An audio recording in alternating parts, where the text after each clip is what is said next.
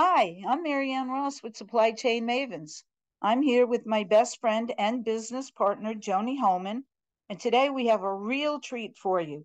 We're talking with our good friend, Sharon Rice. Sharon is an association professional with over 30 years of experience.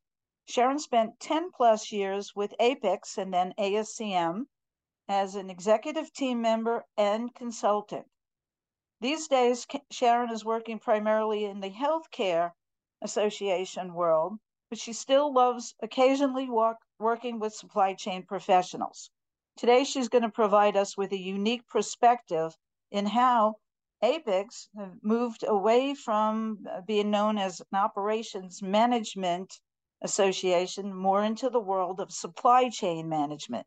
She's got some really hilarious stories about her years in supply chain with ASCM.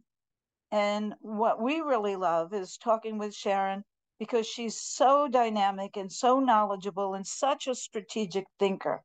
I believe she's going to inspire you as much as she inspires us.